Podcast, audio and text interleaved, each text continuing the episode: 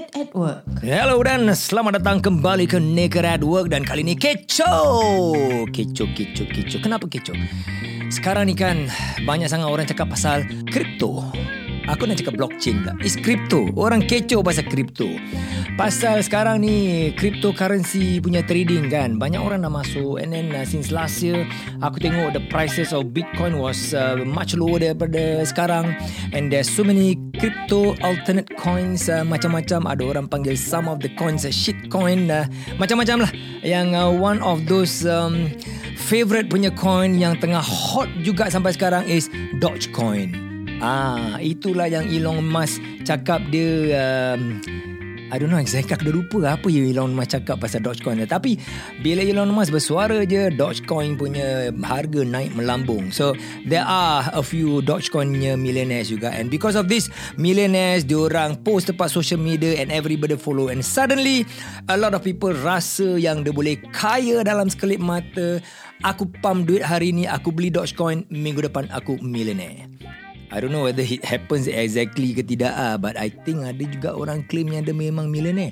Dia taruh semua dia apa saving semua into the Dogecoin because Elon Musk tweeted and then Dogecoin naik sampai berkali ganda dan diorang kaya raya tiba-tiba diorang kaya. Wow. It's a really macam fairy tale punya cerita and a lot of people are excited about it and then jump into the band, band uh, wagon. Sampai aku cakap pun melalu-lalu sikit. Alamak, ni mesti dia excitement of uh, uh, Dogecoin dan juga uh, apa-apa coins lah di cryptocurrency ni uh, semua effect. Sampai aku nya berbual semua effect. Anyway, hari ni aku nak membebel-bebel sedikit pasal cryptocurrency. Kenapa cryptocurrency ni um, jadi kecoh? Sebab I think the last uh, one and a half weeks um, harga-harga cryptocurrency ni termasuklah Bitcoin. Bitcoin kira kan macam bapak dia, lah. bapak dia first kan. Dan harga dah melambung sampai satu Bitcoin, satu coin, harga dia sampai berapa eh? I think about what 70,000 sing at least. Oh, is it dah sampai ke belum? Ke 60 over thousand? Gila weh. Dah macam harga emas tu. Macam emas satu kilo sekarang about maybe 80,000. So Bitcoin was around there quite close jugalah and some people rasa juga uh, ataupun value Bitcoin macam gold. But anyway, before aku membebel terus, aku nak invite basically kita ada clubhouse hari ni and clubhouse dengan uh, budak-budak investor juga yang selalu aku mengomel-ngomel dengan orang lepas WhatsApp kan. Uh, Farhan, Aidil, uh, Zulhilmi, sila masuk ke gelanggang. Ya, yeah, Assalamualaikum semua. Waalaikumsalam warahmatullahi wabarakatuh. Assalamualaikum. Waalaikumsalam warahmatullahi wabarakatuh. So, uh, topik kecoh kripto, cara berbual pun nak kena kecoh-kecoh lah ni. Eh. Memang nak kecoh. Okay, apa pendapat korang? Ha? Uh, korang yang dah follow crypto, uh, I know some of y'all ada beli sedikit crypto, maybe not so much. Uh, crypto ni harga dah naik melambung-melambung. Lepas tu, the last one and a half weeks, dia jatuh pun macam menjunam. So kita nampak a lot of uh, people in the space in the chat groups, uh, tempat online, uh, uh, social media pages juga uh, cakap macam-macam pasal kripto. Uh, dia orang juga cakap macam wow aku dah cakap engkau kripto dia mesti crash punya. Ini semua bedek punya market. Ini semua orang menipu. Uh, what are your comments? Maybe I start first lah eh. Carry on please. Uh, so before we get into like macam terlalu technical pasal crypto ke apa, we look at the observation of the current situation kan. Like kenapa kecoh crypto sekarang? So we go back to macam 2020 eh bila when COVID was starting to you know yeah. start to kecoh kan. Mm-hmm. It's it's because of media coverage. So same thing with crypto sekarang. Ever since the media coverage of crypto and then like big uh, companies, financial institutions coming in and then top it up with Elon Musk mm. and then uh, like uh, out of nowhere suddenly people become millionaire out of the crypto. That's why it becomes uh, apa? Kecoh. And then yeah. people like FOMO and all that. So yeah, I think I'll start there first. Yeah, carry on. Nah, itu je. Oh, itu je. uh, Zul, apa yang kau nampak Zul? Uh, okay, pasal kripto, yeah, kripto uh, Bitcoin or blockchain kan. I uh, not really follow it lah because uh, until now I don't really macam understand feel comfortable. So tak invest lah. Mm-hmm. Tapi I really like dia punya blockchain lah with the new type of system like Russia doing lah dia punya CDC something like that lah. It's good lah. It's the the up and new thing lah. The thing is like macam ramai is like macam uh, uh, Fahan bilang lah pasal of the trend lah. Orang Hmm. tengah COVID, tengah lockdown ni. Hmm. So they got nothing to do because of the media lah. Social media, Twitter, uh, YouTube. So a lot of people lah, they cakap, ah, millionaire uh, making a lot of money. Then uh, this uh, tweet by this uh, Elon Musk. Then everybody macam uh, join in the wagon lah. It's like macam trend trending lah. Itulah. Uh, semua nak cepat kaya lah. Betul betul. So you will see a lot of Hmm. greed coming into it, right? Yes, the greed index uh, is I think shooting up lah. Yeah. Aku rasa dah blow off the moon lah. The the greed index to the moon. Sekarang orang banyak Hmm. gunakan aku tengok oh to the moon, this Dogecoin to the moon, uh, Safe coin to the moon, uh, apa coin to the moon. Uh, macam-macam to the moon. Uh, aku rasa greed pun to the moon juga. But macam Farhan cakap tadi, I think the basic fundamental of cryptocurrencies are dia punya um, blockchain technology. I just wonder juga berapa ramai orang yang really understand this concept of blockchain technology. Berapa juga ramai orang yang faham the punya origins of Bitcoin. Kenapa Bitcoin tu the founder so called kan the uh, siapa tu uh, nama dia Sat- Satoshi apa? Kau ingat tak? Misoto nama dia. Misoto. Misoto kepala Tak kotak tahu lah apa lah nama dia. tak, tak, Okay, okay. apa apa situ lah like that lah. Okay, I have it here. Uh, actually kan, aku sebelum ni pun aku dah buat um, aku dah buat some kan. Yes. Okay, let me let me uh, buka balik dia website. Oh yeah, okay. Um, here I have the history of Bitcoin. Okay, from um, Wikipedia. Um, senang lah, kau nak apa-apa pun kau pergi buat Wikipedia kan. Um, dia punya um, creator lah kan, Satoshi Satoshi Miko, Satoshi Mikoto eh. Nakamoto. Ah, Nakamoto, Nakamoto eh? dia bukan Misoto. Okay. Uh, saya boleh je tadi Aidil kau cakap Misoto. Um, okay, so basically, I don't know whether how many people really understand the history of Bitcoin. Kenapa Bitcoin dikeluarkan and uh, Bitcoin punya link with um, apa ni blockchain uh, technology, you know, and there- there's a blockchain revolution that started since like what 2009, if I'm not mistaken. It was like more than 10 years ago lah. And then 2010, you can see this uh, Bitcoin uh, in the market. And then if I'm not mistaken, eh, aku ada baca sedikit lah. Okay, you all correct me if I'm wrong eh. Um, Bitcoin ni is basically a kind of currency yang diorang started uh, to pay the miners. Okay, miners ni kau jangan fikir macam dia mine the gali lubang tempat tanah lah kan.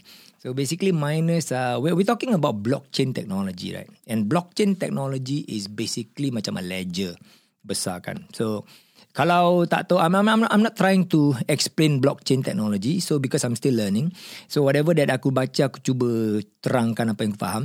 Please correct me if I'm wrong.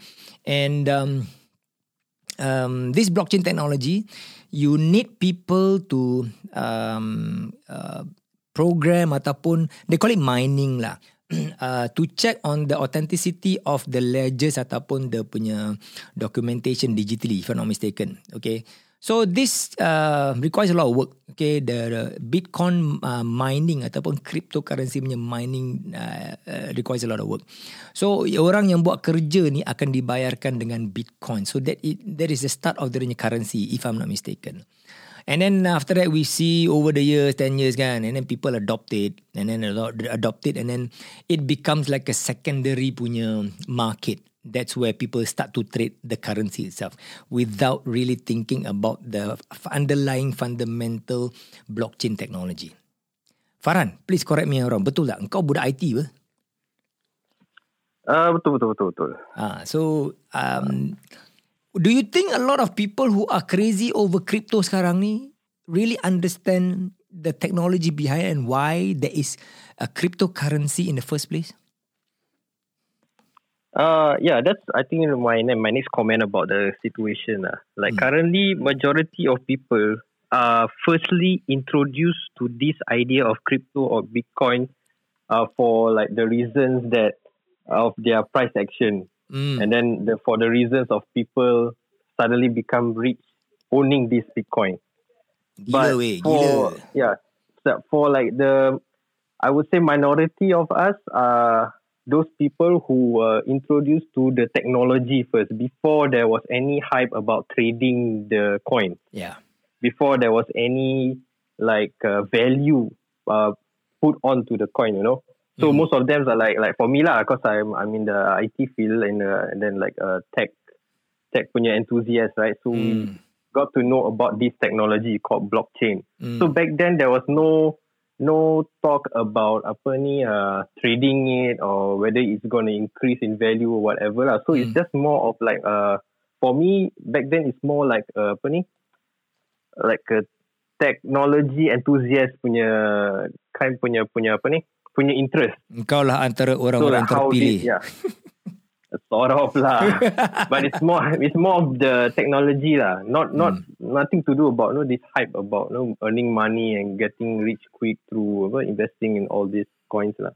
Yeah. So that's uh, that's my opinion lah. The the kirakan the two sides of uh, apa ni the group of people who are introduced to this uh, crypto lah. Right now it's kecoh because of the money that uh, these people are making owning it, and then like people out of nowhere suddenly become millionaires and all that kind of stuff lah. And most of them I think don't know the underlying uh, understand the underlying technology of crypto lah, like which is blockchain. Hmm. And bukan cakap orang buat duit aja. Ada orang jadi millionaire dan I think last week banyak orang juga burn juga macam-macam. How many hundred billion of money burn because of the so-called minor crash atau mainly correction lah of the crypto spears. Berbilion-bilion kan? Wow. I just hope that none of us and none of y'all yang dengar ke apa uh, terbakar because of last week punya uh, major correction. It's, it's pretty major because I think the last few weeks before, prior to last week kan, last one and a half weeks, uh, crypto punya space uh, has been like gaining um, the momentum sampai like all time high, all time high, all the time. Any coins jadi all time high. And then uh, I think a lot of people got scared and got spooked and and got burned juga lah last week bila the corrections like boom sampai 30%, 40% down. That's very big no. Besar weh. Zul, kau seram tak Zul kau tengok Yes, video tu? Adil, kau kau ni masuk macam buku curi lah. Adil, apa pendapat Ha. kau juga? Ha, macam mana pendapat kau? Dia crash dia crash disebabkan apa tau. Dia bukan crash Dia correction. Dia disebabkan yang apa China punya Yang ban lah and, and what not Tapi dengan Dengan Elon Musk Tweeting tiba-tiba Cakap uh, Apa ni Bitcoin is uh, Not sustainable punya environmental In in order for them to mine. Pasal they require a lot of uh, Apa ni Electricity lah Hmm. Power and what not I So think he has a because point. of that Yeah and then because of that Bila dia tweet tu Macam gitu Then everything affected lah Because he should be He should know what is Bitcoin In the first place Before he tweeting that. Before he buy in And then before he Dia, dia macam belah bagi tau Si Elon Musk ni. So disebabkan dia punya belah bagi itu it, it, it, it affect all the community and affect all the you know investor tak kira yang experience or the or the new investor tu. Pasal it, dengan dengan Elon Musk punya, punya tweet at the same time with China telling telling that uh, they want to ban this uh, cryptocurrency transaction and whatnot that is where the crash comes down the and it's not only for Bitcoin it's generally the whole entire cryptocurrency Yes, yes, Ah. that's a that's a very good point. I want to re-highlight again that Mm, actually the idea and or the the fact that Bitcoin Bitcoin is using, I mean, to run Bitcoin, Mhm. to run Bitcoin, the I mean the the amount of energy required is very very high. I mean, like like what uh, I did mention, uh, that that fact is already known before. Only Yeah. like only like suddenly why Elon Musk like just bring up about it is like ah macam very peculiar lah. True. Betul. That means he never do he never do his due diligence before he tweeting about apa dia punya Bitcoin and whatnot. Because dia owning a Tesla punya company. Tesla is more of electricity. Dia dia more into green environment. And then when he tweeted about Bitcoin bila dia dah start to beli tu semua dah hype. So bila part dia cakap pasal Bitcoin oh it's not sustainability punya environmental punya mining punya apa cara and whatnot that where that is why all the market drop. Uh, so dengan dengan dia punya tweet dengan together with those uh, China punya ban and whatnot that that cause every entire cryptocurrency down. Uh, pada- so we as a uh, we, we as a retail investor kita nak kena tahan lah dengan this kind of noises, this kind of drop. Ah, Yeah. uh, cakap you nak invest sangat kan in crypto kan, okay, then you tahan. That okay, the, that's that's that- true. ah. that is good point you bring up, uh, Ideal. Uh, but for my opinion, I don't think um, uh, Elon Musk tak tahu or didn't do the due diligence on crypto. I think he's a very smart guy. He's one of the smartest guy in the world. Uh, but personally, I what I see and is my opinion that um, uh, Tesla dah beli Bitcoin. We know that Tesla buy more than a billion dollars worth of Bitcoin, right? Yeah, 1.5 billion. 1.5 billion and ini bukan main-main punya tau okay it is still Yeah, although correct. 1.5 billion is macam a, a small change juga for Tesla but there is also a statement when a big um, organization or company beli that Bitcoin that uh, high a volume okay and uh, I do agree dengan uh, Elon Musk bila dia cakap dia tweet that um, the Bitcoin mining uh, may not be environmentally sustainable because memang betul there's a lot of energy, electricity used to re- really cool down the computers that is used for uh, Bitcoin ataupun cryptocurrency mining. Cryptocurrency mining memang suck in a lot of energy, a lot of energy, really.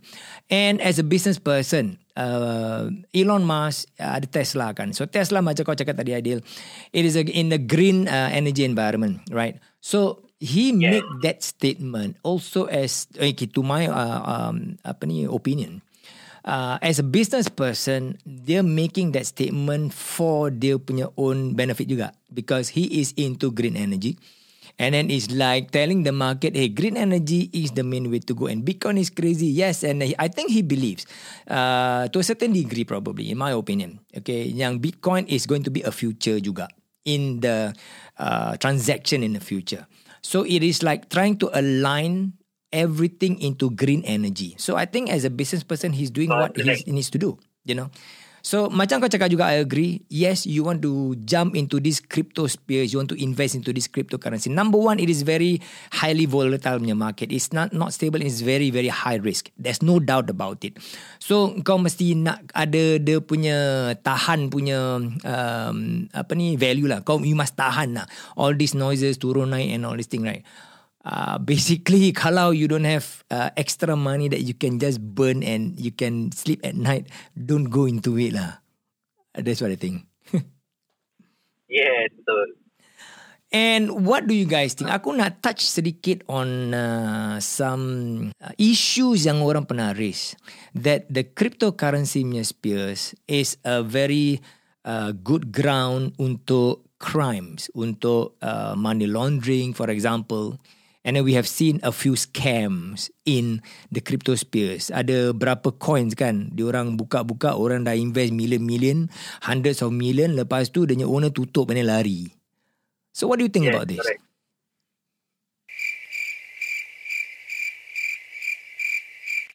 Alamak, korang ni. Aku tanya korang terus diam aje. Ya, ya, ya.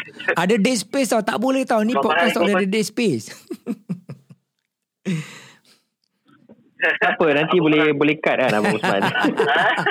Eh, jangan kat lah raw je tak apa ke kan. uh, aku nak satu satu apa take aja dan dah jalan.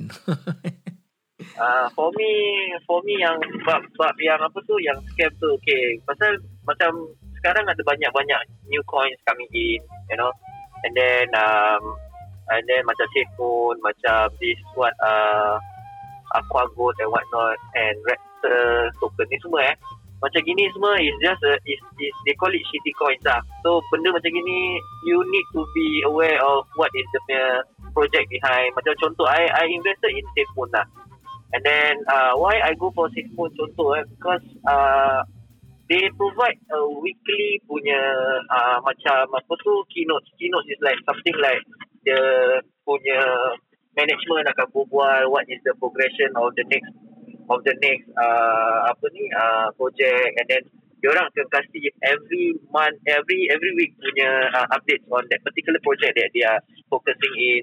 So we as an investor ada rough idea of what they are you know uh, aiming towards uh, the goal lah. So to avoid from being scam ke apa kan first kali pasal dekat bila you invest in this shitty coin dia orang ada juga certain organisation they have to go through in order to go for audit macam secure ke tak this kind of crypto and then uh, is this crypto is it liable is it credible? At the same time when they keep on opening more and more punya listing eh macam uh, exchanges eh exchanges kira kalau stock market macam uh, macam NYSE lah macam apa SGX gitu.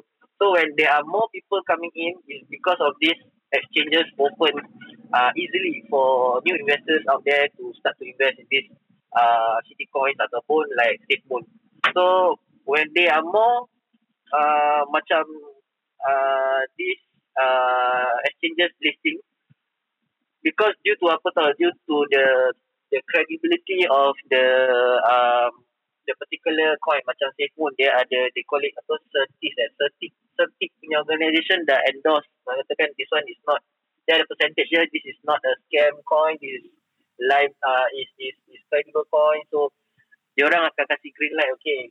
Kalau aku dah audit ni aku, korang dah certified okay you can go for more listing. So more listing bermakna more exchanges listing will be entitled to more new uh, investors out there. So kalau you nak tahu whether that company is really that particular coin is doing well or not, you see also at the holders punya, know the particular holders, you pergi tengok dia punya white paper, you pergi tengok dia uh, berapa banyak holders dia ada.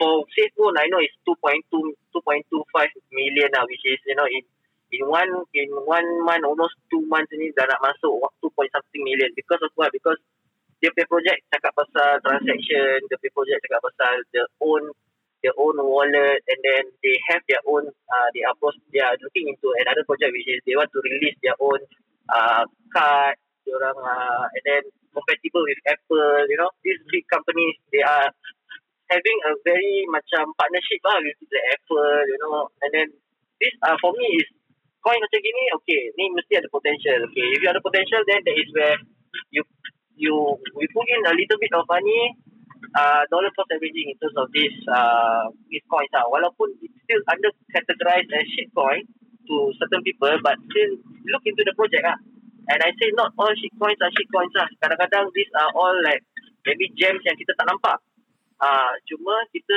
lack of um, research ke lack of understanding what are the business prospect ataupun project behind the uh, particular coin. Yeah, so to you, lah. to you after you have done your research and all this thing, SafeMoon is uh, pretty safe for you to invest ah. Yeah, for me lah, pasal um, like I said just now, pasal orang ada apa tu update and then we know the CEO, dia punya CEO, uh, CEO si apa ni COO dia punya COE SUE tu kereta COE ah CEO ah kita tahu dia punya CEO dia punya COO and then we we follow up with the uh, we follow up with the Twitter that uh, the official Twitter and then follow up with the they constantly giving updates on uh, dekat dia social media dia orang pun ada banyak uh, apa tu follow uh, apa tu nama dia? Banyak user dekat Telegram follow them in Discord. This kind of thing uh, you nak kena follow and then you need to learn and understand. Because you investor tau you nak raise your own money ni your hard money. Takkan you nak senang-senangnya kasih duit kat orang yang lepas tu senang-senangnya ambil duit kita scam.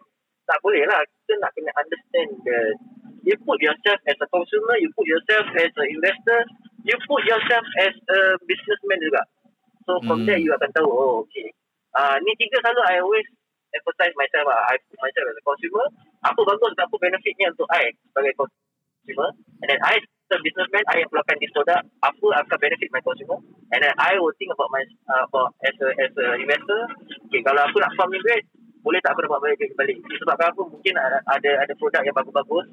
Uh, yang this particular particular points of company that is is uh, apa ni is uh, releasing the product. So make sure all is a win-win lah. Ah, macam tu. So lepas kau beli uh, Safe Moon kau dah boleh nyanyi lah. Fly me to the moon. Cik, macam Prince Sinatra. uh, okay, okay, okay, aku punya turn, aku punya turn. Okay, okay, silakan, silakan. Go, go. Alright, so yeah, cik, to apa ni my opinion and uh, my uh, my observation uh, to that question, uh, what's the concerns about apa macam crimes, uh, apa money is being yes. moved through Bitcoin, right? Yes. So okay, from my perspective is because we look at technology and innovation, especially in technology. Any new innovation or any new technology that is initially was trying to improve our life or try to solve a problem will definitely have macam a side effect or macam a symptom of to be uh, for that technology to be used in a wrong way. Mm. For example, social media. Social media was created to connect everybody together, but it was used. It was also used wrongly through misinformation Exactly. and then uh, that kind of stuff, right? Like how it how it uh, affected, yeah, how it affected fake news, how it affected the US elections and all that kind of stuff. Yeah. So this is uh, apa ni kirakan uh, something inevitable lah. In you know, we're talking about innovations and technology. Hmm. So like blockchain, Bitcoin, initially it was started to try to solve something, and then yeah, there's uh, this side effect thing that it will create something. Uh, some uh, some people will do it, use it for a bad stuff, bad stuff lah. Same with the current paper uh, currency kan. Hmm. People do money laundering through whatever means lah. Kau tempat uh, kau tempat luar sekarang Farhan. Uh, the Ah. wind the wind masuk kau tak ada taruh apa itu uh, uh, dead cat ke apa yang tutup the angin. Oh, dia terkeluar, terkeluar daripada Oh, aku terkeluar. punya mask. yeah. So basically that's uh, that's my take lah. Uh, anyway, in every new technology, right, when there's an issue, yeah, we will come together and try to fix it, try to solve it. Maybe this uh, this blockchain technology, they they they're trying to solve it through like maybe stablecoin or the CBDC uh, method lah. uh, But at the end of the day, this technology is here to stay. It is to it is here to stay and here to improve. betul betul. Maybe Zul kau Yeah. diam daripada tadi Zul. Uh, apa pendapat kau tentang apa yang kita tengah bincangkan sekarang ni? Actually, I more uh, actually I like I don't really invested lah, but I really uh, see the potential of this the blockchain lah. Actually, for the terrorism apa, they have this. I like the system.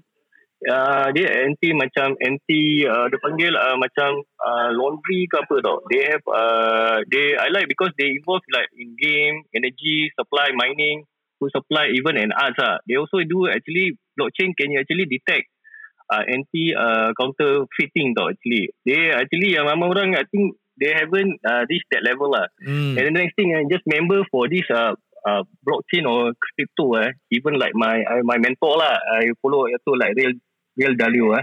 You see this uh, this uh, type of investment actually not type of investment and uh, we can label it as another type of uh, instrument ah. So you want to play this type macam VC or this dangerous yang highly volatile. The Hmm. best kan is like 3 to 5% ah. You want to play ah. Like uh, Abang Swan say ah. See. This money hangus punya. That money means that you don't you tak kisah nak hangus that, that money kalau you high risk is 5% lah. 3 to 5% of your portfolio not your core or main portfolio lah. Ni kira kan alternative of uh, investing ah. True, true. Ah, Unless kau punya also mind macam sorry. hmm, Sorry, sorry. Karen, continue. And also because uh, like Singapore, you want to play this uh, blockchain ke crypto uh, the best uh, go for under MS uh, macam like Coinbase, uh, Binance uh. Ni under MS uh. So kalau once is approved any investment, insurance or you want to do about investing, insurance, loan, uh, even his DB, whatever got to do with anything or instrument, go by MS uh. Then tak payah worry ah. True. That's the thing ah. That's my take ah. True, true. Thank you gentlemen. It's almost 30 minutes now. So memang kecoh, memang kecoh, memang kecoh kita cakap pasal kripto ini. Kecoh, kecoh. 30 minit tak cukup punya. But anyway, Ya, nice. lah bosku. nice. Aku ikut. rasa 30 hari pun tak cukup Bang Osman. Mungkin lah Terus Kecoh dia akan terus menerus Dan juga siapa yang tak berapa Tak support crypto Akan cakap crypto memang tak bagus Siapa yang baru into crypto Will always hope that crypto Will make them rich And siapa yang believe in crypto Will always want to look at the long term punya effect That crypto is going to change the world somewhat At least to a certain degree. And I think the kecoh Macam kau cakap 30 hari. But aku rasa 30 tahun tak tu Masih kecoh lagi tidak? Mungkin Mungkin. Because there's always a bull And there's always a bear. And uh, siapa-siapa yang really interested to know more about the investment punya discussion and all this thing boleh join kita di telegram uh, nak duit je. That is kita punya telegram punya group. Uh, dan juga I think ni clubhouse korang baru buka juga kan? Um, nak apa? Nak duit je eh Yeah. Asyik nak duit je. Okay. Asyik duit je. Asyik duit je in clubhouse. So uh, we will be um, actively uh, get involved in the discussion of investment as a whole, not just crypto saja lah. Eh. Tolong jangan cakap pasal crypto sajalah. Investment ni tempat shares pun ada, tempat company pun ada, tempat real estate pun ada, macam-macam. Kau nak buat collectibles pun ada. Ni kita boleh cakap pasal non-fungible tokens lagi NFT under the crypto punya sphere dan under the blockchain punya sphere. So there's a different category altogether but kita memang tak ada masa nak cakap pasal tu but these are the things yang you can read up and look into it because the investment punya spheres luas-luas banget doh. So not just crypto. Jangan kecoh sangat uh, pasal crypto dan jangan lupa pergi ke www.myluster.com kalau nak beli extend jus berkah. Of course aku nak plug in sikit kan, tak malu sikit. But anyway, Thank you for listening to us. aku tengah kecoh, aku tengah rule ni. Ya kecoh, kecoh. Mesti kecoh. yeah. Okay, join us again in the next uh, episode of Naked at Work. Uh, for the time being, bye bye for now. Thank you guys. Ada je gaji biasa-biasa sebab dia Dan juga bos dah janji tak akan dipecat kalau Tak kisah nak cakap kalau speaker ke apa Kalau tak Ibunya berani digunakan untuk makan dan tak ada kena mengena dengan prospek. Kepala otak kau. Kerja. Buat duit bro. This is Naked at Work. Sumpah tak bogel